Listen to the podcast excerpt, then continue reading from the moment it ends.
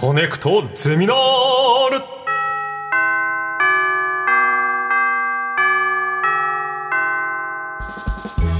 毎週さまざまなジャンルの講師が登場しあなたの知りたいという知識欲にコネクトする学校、はい。コネクトゼミナール略してコゼミ。10時間目の授業は動物生態学です、はい。それでは今回の講師の方をお招きしましょう。吉田誠さんです。どうぞ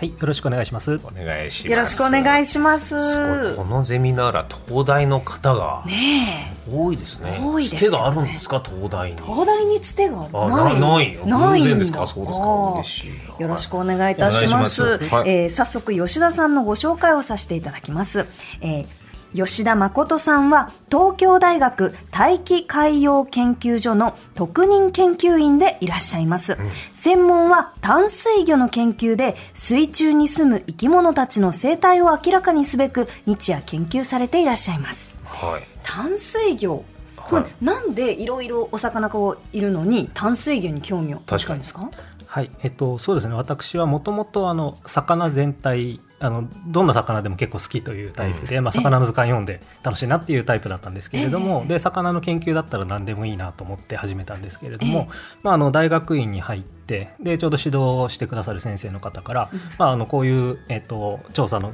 話があるんだけどどうかっていうふうにして紹介されたのが、まあたまたま淡水魚だったんですね。なので、まあ、あの何でもよかったのでじゃああのできるならやってみようということで始めてでそこからまあ淡水魚の研究をこう流れでするようになってで、まあ、それが専門になっていったというそういう流れになります。なんとなく感覚的には海水の方がメジャーではい。淡水の方がちょっと少数な印象ですけど、そうですね。私自身ももともと魚が好きになったのが、はい。あの祖父がよく海釣りに行っていて、はい。はいそれにくっついて出かけてで魚を見てっていうのが始まりだったので、まあ、やはり淡水魚って地味だなとか、よく知らないなっていう印象だったんですけれども、やはりあの研究対象にしてみると、まあ、愛着も湧きますし、はい。で当然詳しくなっていきますし、でそうなると淡水魚ならではの良さっていうのも分かってきてと。うわそういうところです。はい。川とか湖ってことですか？研究そうですね。川も湖もどちらもやっていて、んはい、で少し前まであの琵琶湖の方で研究をしていまして、ええ。5年間ぐらい。ですので、まあ、湖の研究っていうのがしばらくはあの自分の中で大きいところだったと思います。はい。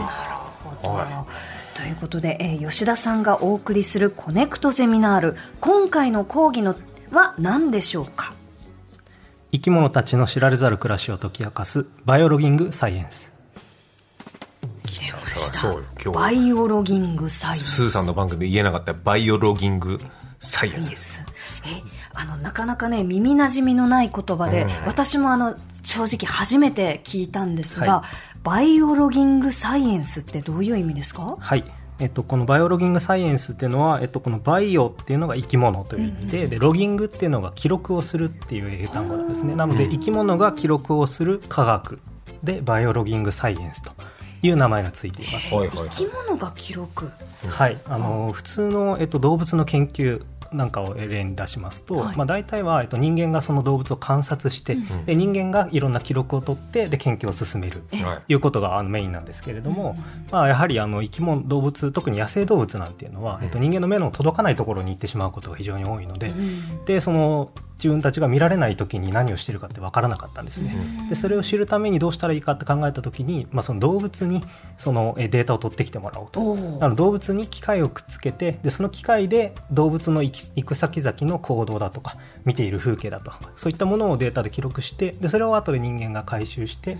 でそのデータを分析する。それによって人間が直接見に行けない場所でもうん。動物の行動とか生態とかそういったものが分かる。そういう研究の仕方それがバイオロギングなんかワシとかのあの鳥の羽のとこになんかつけてなんかその映像みたいなの見たことある。そうですね。ああいうように装着すると、そういうことです。GPS だったりカメラだったりっていろんな機械をくっつけてでいろいろな、えーデータを取ると。そういう研究方法です魚のどこに取り付けるんですか、そうですね。魚の場合ですと、まあ、例えば魚の背中に、えー、と機械を乗っけたりとか、はい、あるいは魚の体の中に発信機なんかを埋め込んでほう。でその発信機をつけた魚がいろんなところを泳ぎ回る。でその移動の先々でどこに行ったかっていう信号を受信することで、はい。こうどこを泳ぎ回ってるかっていうのが分かってくる。そういった研究方法もあります。背中ってどこですか？ヒレのとこですか？ヒレのどのね、そうですね。背びれがあってその前ちょうど頭の後ろぐらいあーはい。ですね、まあ、頭の上というか背中の上というかヒレの前ぐらいに乗せることが多いですね。え乗せる乗せるってどんな風に？そうですね。すぐ離れちゃいそうですけど、ええ。例えばあの、えー機械ってあの大体どれぐらいなの？親指とか、あるいは、えー、とちょっとした筆箱ぐらいの大きさがあったりします。けれども結構大きいっすね。大きいですね。なのでそのえー研究したい魚の大きさによっても当然、うん。あの変えるんですけれどもそういった機械を、えーこうえー背中の上に乗せてでそれをえー例えばあのプラスチックのケーブルあの結束バンドとかでこう巻いたり、あるいはこう魚の肌にこうチクチクと糸で縫い付けたりういうようんなことをしてでその魚の体と機械を一括りにするっていう付け方が多いですね。じゃあその魚の日常生活に支障が出ない感じぐらいでそうです。取り付けるってことですか。はい。なるほどね。はい。えでもこう生きているお魚ってもうねその生きている以上生態系の中でこう生きるじゃないですか、ええ。そうすると食べられちゃったりとかしないんですか？あそれもたまにありますね、ええ。やはり小さいものにつけるほどその食べられてしまうってこともあるんですけれども、まあ、その食べられてしまった後の行動っていうのも実はその記録計はずっと記録し続けたりするのでこうあの後でその機械が運よく回収できた場合なんかはそのデータを見ると途中からこうデータが突然こう違う動き方をし始めてあれこれはおかしいなってなってそこからあこのタイミングで魚が食べられたんだってことが分かったりする。そういうデータも最近は取れてるみたいです。そうなんはい。で回収っ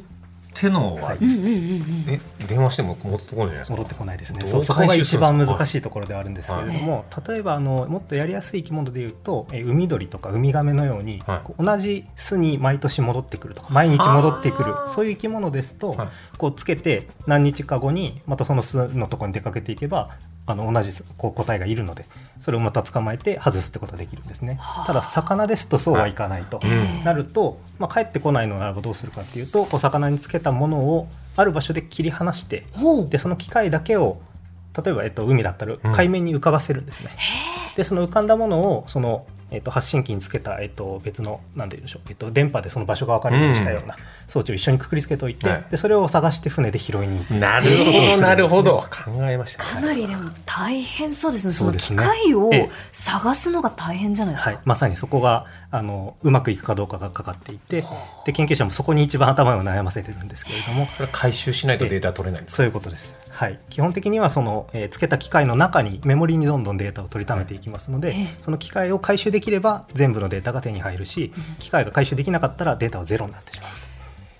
う。じゃあちょっといきなり聞くのもですがええ。何割ぐらい戻ってくるんですか、今のところ、そうですね。あの場所にもよりますし、はい。種類にもよっていて、はい。で失敗続きってなるとどんどん下がるんですが私が、えっと、琵琶湖でやっていたものですと、はい。大体、えっと、6割7割ぐらいかなと。あでもそれだけ戻ってるんですね。かなんかあすごいな。ね高いは比率な気がしでますけど、それはやはり琵琶湖ってのは湖で閉じてますので、まあそう浮いてくれればどこかにあるっていうのが分かるんですけれども、まあ、切り離し失敗して浮いてこないとか発信機の不調でこう場所こう浮いたはずなのにはい。はいこう電波が入らなくて場所が分からないとか、あるいはこう大海原でやってしまうともっと回収率が下がってしまうということになります。そうですよね、ええ。はい。えその琵琶湖ではどういう魚の研究をされてたんですか？はい、えっと、琵琶湖ではですねあの僕は特に研究対象としてたのは、ええ。あの在来の、えっと、鯉とか船といった魚でして、ええ。まああのえー結構絶滅が、えっと、の恐れがあるような貴重な、えっと、種類であるとかあるいは例えば船寿司の材料になるうん。ニゴロブナっていう魚いるんですけれどもそれはやはりあの水産上も価値があるので、うん。まあ、そういった魚がどうも数が減ってきてるようだ。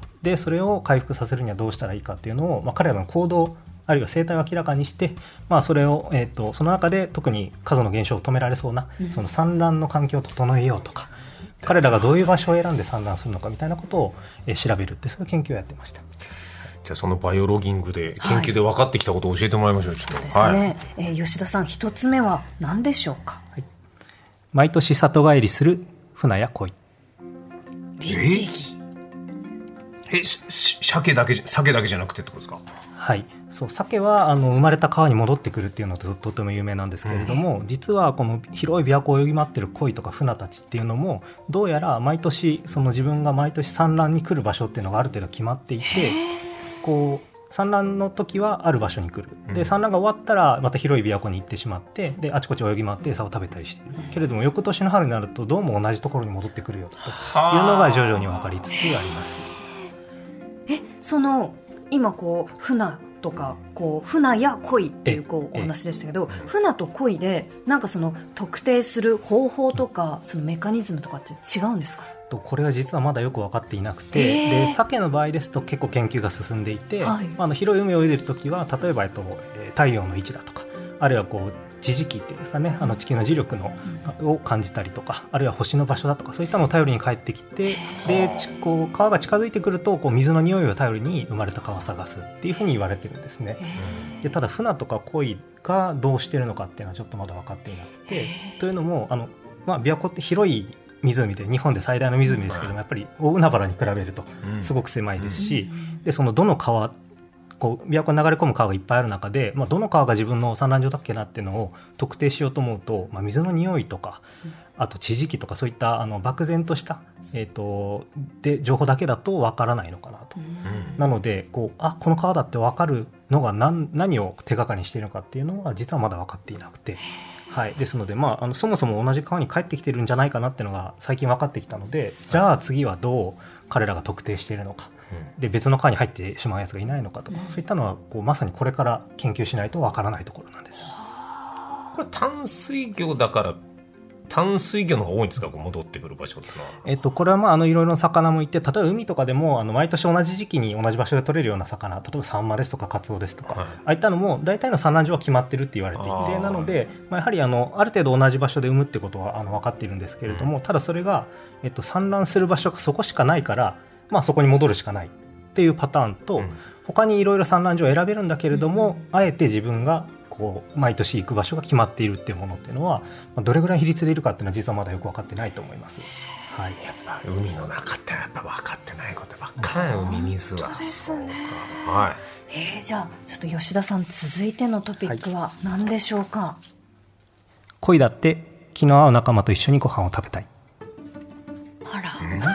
すごいそうなの？こうねえ短かつそんな切り口があるんだ恋にと思いましたけど、はい。どういうことですか、はい、これもあのやはり、えっと、琵琶湖で調べていた恋の研究の、えっと、話なんですけれども、えっと、琵琶湖にはですね実はあの日本全国にいる普通の恋と違って古くから日本に住んでいる在来の恋っていうのがいるんですね。はい、で他に、えっと日本全国たくさんいるやつはあの外来のはい種類だというようなことが言われていたりしますけれども、まあ、その、えっと日本在来のものがどうも琵琶湖にしか残っていないようで、はじゃあ彼らはどういう生活をしてるんだろうかっていうのが知りたい。で特にどんなものを食べてるのか知りたいなってうん。いうのがきっかけで、まあ、あの鯉の背中にビデオカメラを載せてで彼らのこう食事風景を撮ろうということをすやったんでごいですすね。はいはいはい。はい恋目線の映像が日本にあるってことなんですそういうことなんです。はい、それを取って、で、まあ、あの、どういう場所でどういうものを食べてるのか調べようと思ったんですけれども。まあ、当然、その餌をこう食べるシーンっていうのを撮れたんですけれども、まあ、その映像をずっと見てると、まあ、いろんな魚がこう、ビデオに映り込んでくると。うん。はい。要するにこうビデオをつけた撮影者の鯉が泳いでいった先に、まあ、例えば、えっと、別の鯉がいるとか、うん。あるいは他の種類の魚がいたりとかあと琵琶湖なんか水鳥がたくさんいますけれどもそれが水面から潜ってきてでなんか魚をかけ回してる様子が映ったりとか、そういういろんなあの生き物が映ってきたというのがあってで、まあそのえっといろんな生き物が出てくるなと思いながら見てたんですけれどもよくよく見てみるとその撮影者の鯉がこうあえて近寄っていく。うん。何かあ相手を認識してそっちに寄っていくって行動が見られたのが鯉だけだったんですよ。はい、ではあ。他の船とか、はあとブラックバスとかも映ってたんですけれども、あるいは水鳥が来たとかそういった時にも特に反応する様子は見えなくて、まあ、近づいていくでもなく逃げるでもなく、まあ、ただすれ違っているだけみたいな感じでして。で一方その他の鯉がこうあの砂を掘り返して砂煙立てながらこう黙々とあのたこう食べてるなっていうのが遠くから見えるとそっちの方にこう向きを変えていってで近づいていってこうお隣さん同士で餌を食べるみたいな様子が見えていて。へえ。面白い。それは在来とか外来はそこは一緒ですか？そこは、えっとね、まだわからないんですけれども、はい。やっぱり外見だけでちょっと見分けがつかないので、なんですけれども、まあ、あのこう別の種類の魚じゃなくてあ仲間の鯉だなってのが分かったらそこに寄っていって餌を食べてるようだと。いうのが映像では見えているので、じゃあまあ彼らがどうやってこうこう同じ種類だって認識してるのかとかそのあたりはまだ分からないですけれども。はい。すごいね。すごいですね、はい、なのでねあの透明度もあんまり高くない水の中で、うん。まあ、どうやってこうあ仲間だって気づいていくのかとかであと鯉ってどうも群れて泳いでるっていう印象が多分あると思うんですけど、うん。池の鯉とかも群がってますよね,、はい。なんですけれどもあの琵琶湖の鯉って結構単独で一匹でこうふらふら泳ぎ回ってることが多くて、はい。でただやっぱり仲間を見つけるとそこに寄ってってしばらく一緒にご飯を食べるけれどもその後また別れてこうめいめい泳ぎ去っていってしまうっていうの感じですのでまさにその時々一緒にご飯するみたいな。けど普段は一匹で行動してるみたいな。そういった様子っていうのがまあ映像で見えてきてるので、まあ、それが一体こうどれぐらいのこう頻度で起こっているのかとか、はい。それ恋の特性と琵琶湖の特性ええ。どっちなのかみたいなことはまだこれからってことですそうですね、はい。はあ面白い。面白いですね。ビデオカメラ何分撮れるんですかあ確かに。そうですね。1匹つけると大体10時間連続で撮れるので、はい。まあ、ある日の朝から、えー日が暮れるまでぐらいは撮れるという感じです。はい。それを撮りに行くのって何日後なんですか？えっと、そうですね。あの一緒に、えー行動を記録する装置もつけていて大体、えー短くて3日ぐらい後に切り離して浮かばせると。か、はい、で当然その物をつけて放流する時って、まあ、やっぱりその、えーと手術のストレスとかで、うん。しばらくは多分魚も慌て慌ただしくなっているので、まあ、その自然な行動を取ろうとすると、まあ、放流してからまあ1日後とか2日後に映像を撮り始めるみたいなことがあるので、はいまあ、離して2日後に、えー昼間撮影してでそれが終わったら切り離して回収するみたいななので数日ぐらいかけて1匹から、えー10時間ぐらい映像が撮れてっていうのをこう繰り返して1匹ずつ撮りためていくというそういう研究になります。気の遠くなるような作業だけど、はい数が集まれば集まるほどってことですそういうことですね。はい。え今のところ琵琶湖の鯉何匹にカメラつけたんですか？カメラつけたのは、えっと、10匹以上はいて、20にいかないぐらいですかね。はすごいよ。面白い。はいまた何にも知らないことって山ほどありそうですね。本当ですね、はその同じ場所で餌を食べることにその生き物としての利点があるかどうかとかもまだい。そうですね。これも、あの、まあ、えっと、例えば鳥とか、あの、えっと、陸上の生き物とか、そういう生き物ではいろいろ研究されていて、うんまあ、あの、同じ場所で餌を食べるっていうのは、当然、その、え特に鯉とかは砂に埋まってる、えー生き物を食べるっていうことが多いですので、まあ、餌場をこう自分で探さなきゃいけないよりも、あ、人が食べてるところに行った方が楽だなっていうのはある。ただ同じ場所で食べると当然餌の取り合いというか、うん。餌が少ないとやっぱり、えーこう自分の取り分が減ってしまうのでこう常に一緒に泳ぎ回ってるっていうのも多分効率的じゃないんだろうなと。いう、はい、そういったことがあるんだろうと思います。面白いですね。それぞれ賢く生きてんだよね。賢いですね、では、えー吉田さん続いてのトピックスは何でしょうか？ナマズは省エネ派。ナマズは省エネ派？え、うん。省エネ派がまずそのあるんですか？はい。うん。えっと、野生の生き物 の暮らしを考えるときに大事なのは、まあ、彼らがえどうやってエネルギーを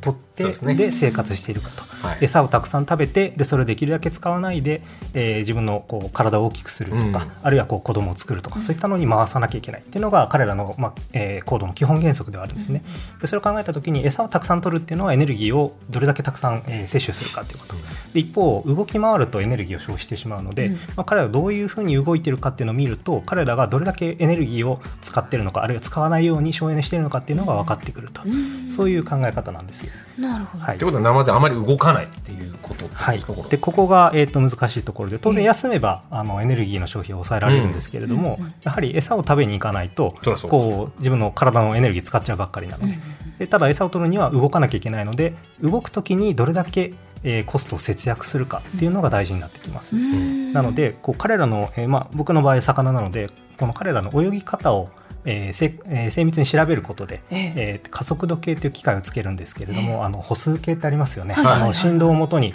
どれだけ動いたか分かる、でそれと同じようなものを魚につけることでどれだけ頑張って尾びれを振ったのかあるいは振ってないのか、ははい、あるいはこう泳ぎ回ってるのかじっとしてるのかみたいなことが判別できると、なるほでどね。それをもとに泳ぎ方を調べたということなんです。はい、でそのデータを見てみると、ええ。まあ、あの今回調べたナマズはアメリカナマズっていう外来の魚なんですけれども、ええ。まあ、あの日本のこうオタマジャクシみたいなナマズいますねあのニョロっとしたナマズにこう割としっかりした鯉のような尻尾をつけたそういう不思議な姿をした魚なんですけれども、まあ、結構泳ぎ回って餌を食べる魚なんですが、ええ。まあ、それがあの湖にいる時要するに流れがない時にはえっと、結構そこでじっとして休んでいてで時々餌を食べに行ってで水底付近で餌を食べてうん。でまた、えーじこう水底でじっと休むみたいなそういう活動をしてたんですね。うん。なので、まあ、休みながら、えっと泳ぎ回って、えー餌を食べている、まあ、それで休むこと休む時間を長くすることで省エネしているってことが分かったんですが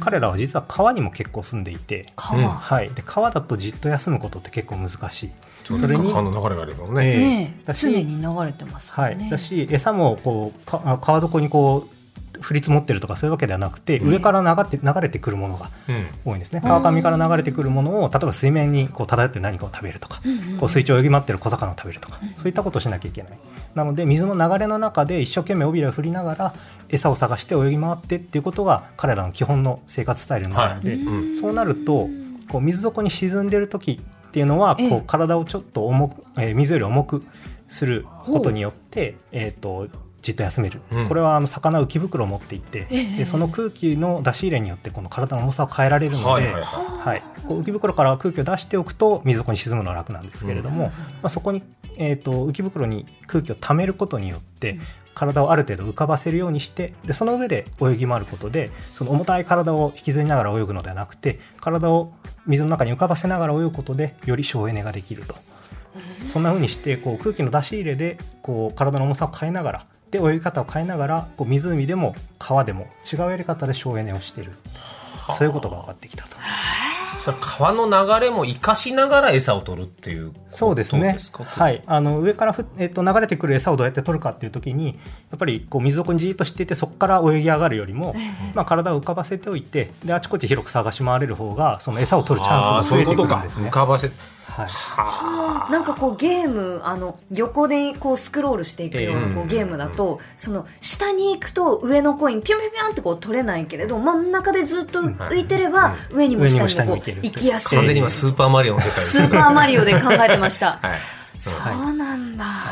そういうのは結構他の魚もそうってことじゃなくナマズが特にそうだってこいやとこれはまだ実は調べてみないとわからなくて、はいはいはい。というのも浮き袋持ってる魚ってたくさんいるですし、湖と川両方に住んでる魚もいますので、やはり、まあ、あのナマズでやできることは他の魚もできるかもしれない、あるいはこのナマズが特別なのかもしれないと。この辺りは他のものを調べてみないとわからないのでまだまだこれから掘り下げがいがあるんでそうなんですね。機械もちっちゃくなってるからどんどんね、研究も進むだろうし、ね。えはい。であともう一つこう聞いてみたいんですけど、うん。あの魚にこの発信機とかをつけて、うんこの魚が何年生きるのかとかどこで生まれてどこで亡くなっていくのかっていうその寿命とかも分かるんですか、はい、これに関してはまだ結構難しいところでというのもやはりあの機械をつけて回収するっていうのが基本になってくるので、ええ。まあ、回収できるかどうかってことを考えると、まあ、あのある程度短い期間になっちゃうっていうのが今一つ現状ではあります、あるいは電池の制約とかがあったりして、はい発信機とかをつけても、まあ、電池が切れちゃうと終わってしまうので、うんやっぱり寿命の長いものを追うっていうのはなかなか大変なんですね。